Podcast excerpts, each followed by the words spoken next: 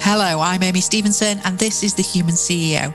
In each episode, we'll be meeting with CEOs and senior leaders to understand their approach to leadership, the challenges they faced, and how they overcame them. We'll also be asking what they feel it takes to be a great leader. We're not here to just get through the processes and make sure the money balances and do the recruitment. We're here to actually deliver that vision. And I, I think good leaders really keep that at the forefront of their mind all the time. Welcome to the Human CEO. I'm your host, Amy Stevenson, and today I'm joined by Kerry Jackson. Kerry's the CEO of St Gemma's Hospice, a Leeds based charity providing expert care and support for local people with terminal or life limiting illnesses, along with their families. Kerry took up the post of Chief Exec of St Gemma's in 2010 and since then has been responsible for the strategic leadership of St Gemma's with a focus on delivering the highest quality palliative and end of life care, education, and research. With an outstanding reputation of success in multiple leadership roles within various healthcare settings, Kerry joins us today to share her insight as a leader and a human CEO. Thank you for joining us today, Kerry. It's great to have you with us. Thanks very much, Amy. It's a pleasure to talk to you. Yeah, I'm looking forward to hearing your story. So, can you tell us a little bit about the organisation that you lead and what you're working towards, please? Yep, sure. So, I'm uh, Chief Executive of St Gemma's Hospice, which is mm. uh, an independent hospice based in North Leeds, um, one of about 200 similar kinds of organisation across the country. Mm-hmm. And hospices really were set up originally in response to um, a very medicalised model of care, which I think in some ways saw death as a bit of a failure, even though we all die, it's coming to us all. Um, so the hospice movement sort of sprang up to redress that. So our vision as, as an organisation is that the needs of all people with a terminal illness and all of their families, all of their needs will be met and met with compassion and skill. So, so that's that's where we're heading. And what we do to deliver that is really deliver specialist palliative care. Mm-hmm. and care at the very end of life for people. But it's a very much a, an holistic model of care. So we think about the person's physical needs, about their spiritual, emotional, about their mental health, about their family situation. So for somebody to be referred to us, it might be because they've got physical symptoms. Often it is, so pain or nausea or. Mm-hmm but but sometimes it might be because the whole family situation is really difficult and often we come in and provide the glue really before between different services so people will have their gp involved the hospital mm-hmm. might be involved in somebody's life at that point community services and we come in and provide specialist care and the glue that holds it it all together mm-hmm. I suppose the other really in, important bits of that are caring for families. So, both before somebody dies and afterwards when they're bereaved. Mm-hmm. Educating professionals, so we do a huge amount of education and research because okay. through through doing those, we can deliver that vision of people's needs being met to a much broader audience. If we if we train a GP or train a district nurse, uh, train a worker in a care home, mm-hmm. then it means wherever people are getting care at the end of life, it improves that care. Yeah, absolutely absolutely. I've not considered it from that that perspective, and forgive my ignorance, but obviously, sadly, we're all aware of hospices and and the need for them, but I've not even considered from the education point of view. So it's fantastic that you're also also doing that. Yeah, and we were set up actually. Our our founder we was founded by Sisters of the Cross and Passion, who I will no doubt talk about again. But um, so a Catholic order of sisters, and their founder was an educationalist. So she okay. um, educated poor people in in Manchester. Mm-hmm. That's where the order started. And so, education has, from the day we were founded in 1978, education has always been a really important part of, of what we do. Yeah, yeah. I suppose it expands the work that you do as well, doesn't it? Expands the, the influence and the power of what you yeah, do. Yeah, yeah. So we work in partnership with the University of Leeds, and mm-hmm. we have got a, an academic unit of palliative care in Leeds. Wow. And we're a university teaching hospice, so it is yeah, yeah, it's very important to us. Yeah, absolutely. And and so you've been with the organisation twelve years towards the end of this year, will it? Yeah, yeah, and, and as a leader of that kind of organisation, what kind of challenges are you up against at the moment? There are always plenty of challenges, aren't there? Um, I think that the past two years um, with the COVID pandemic have, have been really, really difficult. And I, I suppose as, as it, it feels that the whole world is coming out of, or the our society is coming out of COVID. Mm-hmm. I don't think we are in health and care settings at all. Okay. Um, so we're still really seeing the impact of that, particularly in terms of still having a lot of infection prevention uh, mm-hmm. measures in place and still having really high levels of staff absence.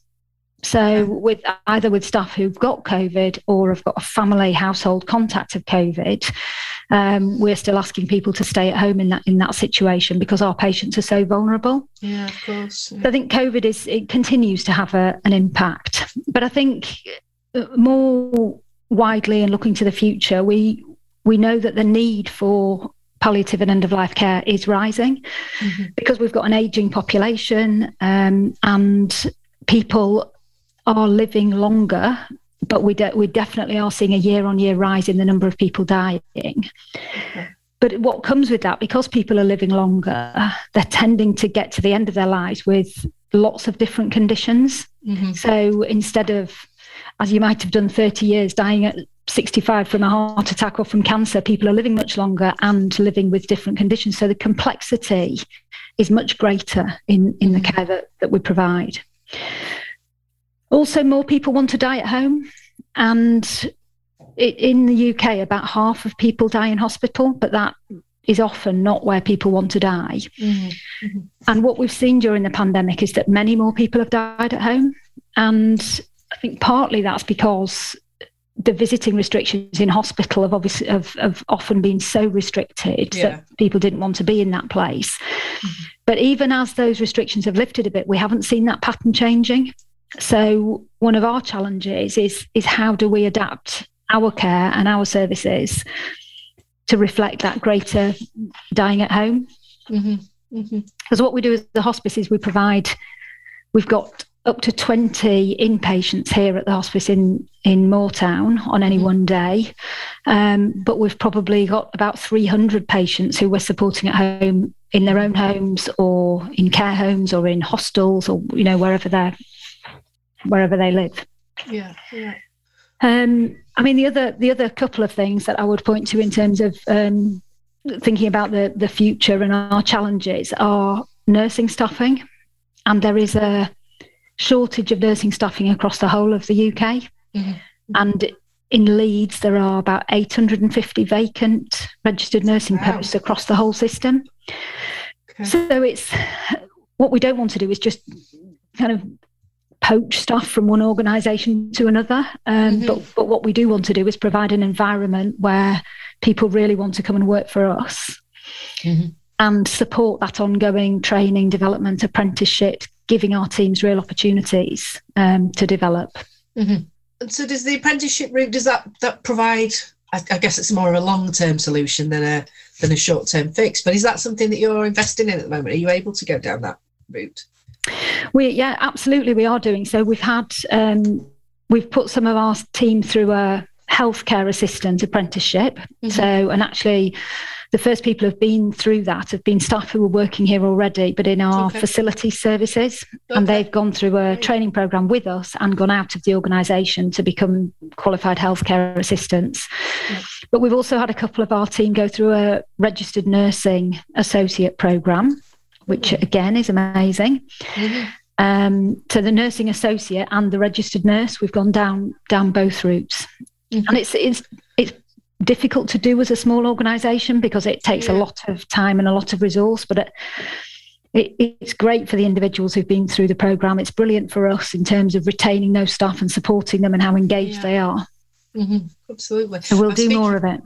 Good, good. I was speaking with an HR director the other day that was sort of saying, in a in an ideal world, you'd get all the organisations together that were looking for the same kind of talent, and you pool your resources to train those individuals. And I think it's very much an ideal world, isn't it? But it's I think there has to be an answer out there somewhere, and I think collaboration could form part of it. Yeah, and that's exactly what we are trying to. do. So I think Leeds is great from a health and care point of view. Is that we mm. that we really try do try to work together across the system. Mm-hmm and the health and care reforms are pushing us in that direction anyway, but we have been doing it for quite a while in Leeds. Okay. And the Leeds Health and Care Academy is trying to do exactly what you've just described. Brilliant. So, how do we, if our biggest shortage is in social care, which a lot of it is at the moment, how do we mm-hmm. provide opportunities, provide the training, um, and then put people into support people into different organisations? Yeah, yeah. And we're talking about having more rotational nursing posts and you know these Brilliant. kind of cross city developments, which are yes is what we should be doing and sharing the training resources, the expertise, the mm-hmm. the, the people that we've got to use them yeah. in the best way. Yeah, absolutely. And provide opportunities for them as well, because I think that's the key to to retention, isn't it? To be able to provide that challenge and that diversity in career path. If you're able to do that across those organisations, that's yeah, that's a win for everybody, isn't it? Eventually. Yeah, wouldn't it be great if this is what we've talked about having a, a program where a, a trainee nurse, for example, can work in four organisations as they train, and then they're yeah. guaranteed at the end they can choose which of those four organisations they want a job in. That yeah, that yeah. kind of model would be Absolutely. is a great aspiration, isn't it? Yes, yeah, definitely. And then thinking about um, leadership, then and leadership skills, I'm really interested to understand from a from a chief exec's perspective. Do you feel as though there are characteristics that all good leaders should have? I mean, how would you define a great leader from a characteristic or skills perspective? I suppose if I if I think about a, a great leader, I, I, think often the great leaders that I've seen and leaders I've tried to emulate mm. are people who don't necessarily have to have all the answers. They they surround themselves by brilliant people, mm-hmm. um, and and understand and recognise that those people particularly in a, in a place like mine where the, those people are close to provision of clinical care much closer than i am mm-hmm. where they have got the skills they've got the expertise they're highly capable and your my role i think as a leader and a good leader is to um, is to get the best out of those people mm-hmm. to to make them be their best selves to trust them to absolutely back them when they get it wrong which we all get it wrong sometimes don't we mm-hmm. mm-hmm. Um, but to and to to I suppose have a bit of humility. Yeah, yeah. But yeah, and in the environment that you're working in, I would imagine it's very high pressure. Sometimes it takes a special, special type of person to be in that environment and be able to give so much so frequently. Yeah, I think I think that's right. Now, if I think about the team here, so there are six of us who are our hospice leadership team, mm. and I think we do very much work together as a team of leaders and support each other. Um, mm-hmm. we're, we're, we're very close. We tend to discuss discuss problems in the round, and we'll often end up with five of us thinking one thing and the sixth person saying, "No, I don't agree with that at all." And I uh-huh. really like that way of leading. It's really powerful because we, yes. we then hear that sixth voice of, um, "No, we've got this completely wrong." Uh-huh. So I think the the openness to challenge. Um, and the recognition that an organization has a heart and a soul doesn't it we're not yeah. here to just get through the processes and make sure the money balances and do the recruitment we're here to actually deliver that vision and I, I think good leaders really keep that at the forefront of their mind all the time yeah, yeah, definitely, definitely. And so, can you tell us a bit about your journey into leadership? Was it quite an organic process? Because I had a little look at your LinkedIn profile. I saw an English and economics degree, and then uh, Deloitte. Were you? Was that your first role out of university? Yeah, so that that was my first kind of professional job, if you like, after my part time jobs when I was at school and everything. Yeah. Um, yeah. And yeah, so I trained as an accountant, which I think my my mum was totally horrified by. That she she always had a vision that I'd be a solicitor, but I don't know. I don't see why that's any better anyway. But um, so I did accountancy for about eight years, and mm-hmm. that gave me a really great grounding, I think, in in seeing different businesses and understanding the hard nose of of that kind of business where mm-hmm. people come and go with with some some alarming frequency sometimes. Uh-huh. Um, but from there, I went into um, healthcare. But I started in healthcare at the Department of Health, where mm-hmm. I was for a couple of years and I then was I got a, a, secondment to Leeds Teaching Hospitals Trust. I was only ever supposed to be there for six months, um, uh-huh. but I ended up being there for a decade, and I led the project to build a big new cancer centre at St James's, um, okay. Bexley Wing. Mm-hmm and that was interesting again because I was working half of my life was working with the NHS and that culture and that environment. And because it was a big new build project, mm-hmm. I also spent a lot of time working with the private sector. Yeah. So an interesting crossover between the two.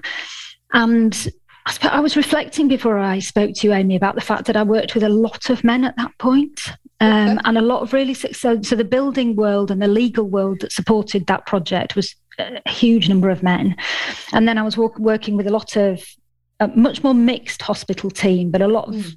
consultants and and and sometimes it was that was a difficult balance, okay. and there were um, brilliant people, but you you know the political game sometimes seemed to be quite challenging. Yeah. And I have to say, I never ever felt in that role that I was a great leader. Um, I always felt that um, I was watching that well that I, I, really noticed all of my failures day to day. And if i had a success i would just be joyful at the fact that it had gone so well. I was a lot younger then you know so mm-hmm. that does make a difference. But i think when i came here to st gemma's it it's has been a really really different experience. And i suppose i feel that it's a it's probably a culture that suits me more. Um, it's somewhere where I feel I can be who I am mm-hmm. um, and be really open about that. And I've always felt massively supported and that the culture and the values fit with with who I am and, and who I want to be. Yeah, it's important. Yeah. And I, I went on a leadership course at the NHS Leadership Academy. Mm-hmm and it was called Intersect, and it had 40 leaders from across different sectors. So it was all about trying to work across systems. Yeah. And as part of that course, we had um, we had to get personal feedback from our colleagues, get them to sit down in front of you and tell them what they liked about you, what they didn't, what was great, what wasn't. And we also got feedback from the rest of the people on the course and did a load of personal analysis. And yeah. that was absolutely eye opening for me to see how other people saw me. Mm-hmm. And that was probably where I thought the, the moment where I thought, oh, I am quite good at this. That's interesting, isn't it? When you've worked at, at that level for a while and then it still takes somebody else's perspective to for you to sort of accept it almost. Yeah, absolutely. Yeah. yeah. And it's that imposter syndrome, isn't it, that so many yeah. of us have. Yeah. I don't think it's a bad thing, actually. I think to keep on questioning yourself about, am I good enough at this? Am I being my best self? Am I doing my best job? Yeah. I think that drives me forward more than holding me back. Yes, yeah, absolutely. I've, I've said for years the day I sit back and go, I know it all, is the day that I do something else. Absolutely. Yeah. yeah. yeah. We've always got something to learn, haven't we? Yeah, definitely. Definitely. Mm. And, and speaking of learning, then, has there been an experience or a piece of advice that someone's given you earlier on in your career that's really shaped your approach to leadership? Is there a piece of advice that stands out? when I first came here to St Gemma's, we had a, a chair of the board at the time um, who was a doctor, and she said to me, um, "Don't don't rush at things. Don't try and make decisions quickly. Get to know the organisation. Get to know the people, and." listen to people's perspectives and opinions and don't feel that you have to make your mark okay. And if you don't do anything for a year, that's fine by me, she said. And I thought that was just such a massive gift to me. Yes, yeah, yeah. Um, because I, clearly it's it's very very hard to come into a new organisation and not do anything for you. And I did make changes in that year, but it mm-hmm. that permission giving. I, I say that to people who come to work now at St Gemma's, it's going to be really hard when you first get here. Any organisation is difficult. Don't feel that you have to be on top of it really quickly. Give yourself the time and learn. And and I suppose I've I have taken that forward in lots of different areas. I'm much more willing to sit back and think, let's look at this problem, let's look at this issue, um, and let's give it a bit of time to ferment and yeah. let the answer come come to me if you like, or come to us. Yeah, absolutely. I, I, often liken it to you know when you move into a new house, yeah. you kind of have to live in it a little while before you start knocking walls down to see yeah. how the space works and how you use the space. And I think it's a great analogy for leadership because I think so often there are sometimes new leaders that come into organisations and they feel like they've really got to make an impact and just go in with both boots and don't really take the time to understand the business before they start knocking walls down. And I think that can be a big mistake to make. Yeah, I agree, and I think that that that it's a you need a confidence don't you a level of mm-hmm. confidence to think no i'm just going to watch and wait and, yeah. and and i don't i don't think i really had that when i was younger and so you you did i did think, oh no, I've got to do this. I've got to, I've got to make progress. I've got to make decisions yeah. in a way that I, I, don't feel that so much now. That's good. And then, and thinking about advice beyond that, then, if someone was looking to follow in your footsteps, or was either, you know, had their sights set on a chief exec role, or had just taken a step up into a leadership position, what advice beyond that would you offer to them? About about how to be a good leader. Mm. Yeah. Um, I think to be um, honest is absolutely fundamental. I think if you're um, if you if you've got the trust of the organisation, then I think it's it's really easy to take people with you. Mm-hmm. Um, if you've got you've got people's trust, so that honesty and openness, I think, is really important. I I think that, and I do work in a people business, don't I? But everybody works in a people business. Yeah. yeah. And I think that thinking about and looking after the culture of your organization is probably one of the biggest roles of the chief executive and that's whether it's thinking about the culture at the board of in our case a board of trustees mm-hmm. or the culture in the kitchen yeah. and thinking that how can we how can we make sure everybody's working life is um, is enjoyable, rewarding, that they feel engaged, mm-hmm. because then they provide a much better service.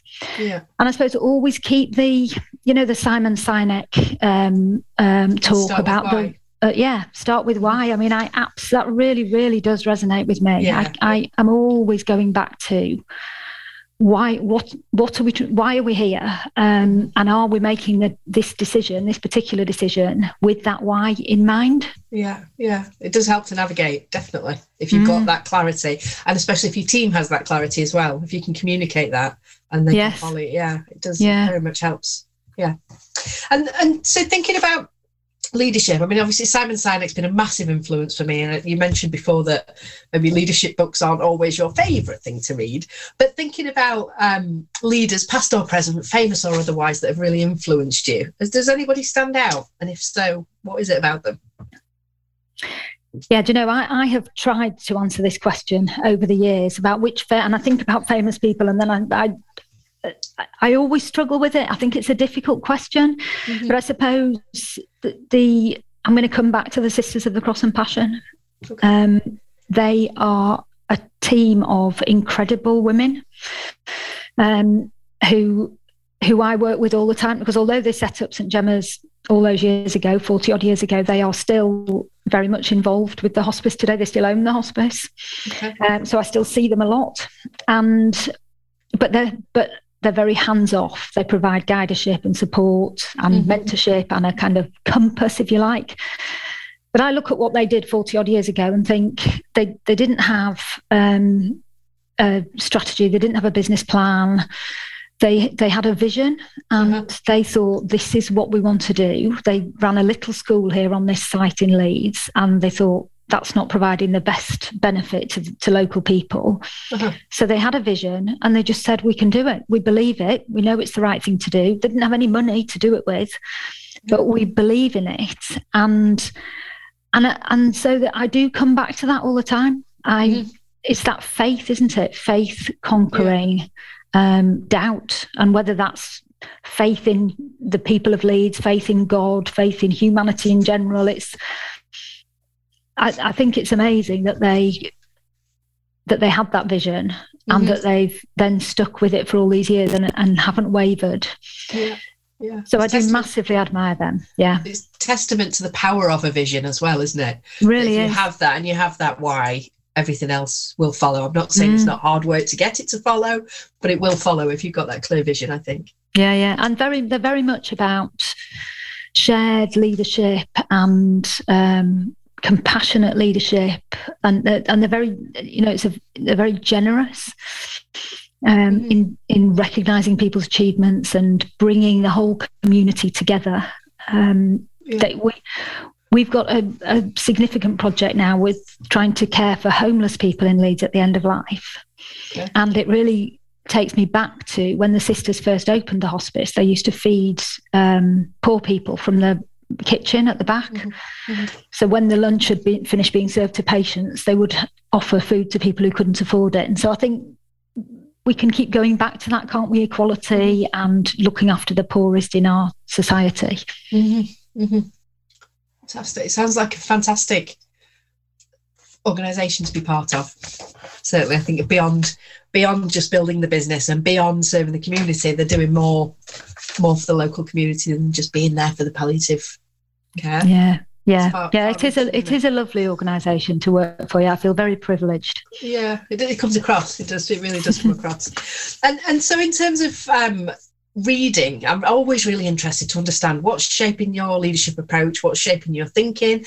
Are there books that you're reading at the moment or podcasts that you've listened to? What, what kind of content have you consumed to to help your leadership style and approach? So I do listen to podcasts, but generally they're kind of catching up with the news, political podcasts, and I quite often find mm. myself ranting and raving at the at the phone as I'm listening to them. Um, I, but I did. Um, so I, I, I do struggle a bit with reading.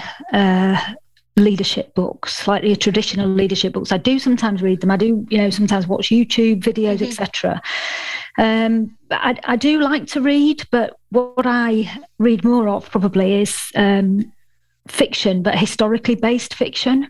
Okay. So I can't believe I haven't read it before, but I've I have just finished reading The Empire of the Sun, J.G. Ballard. Okay.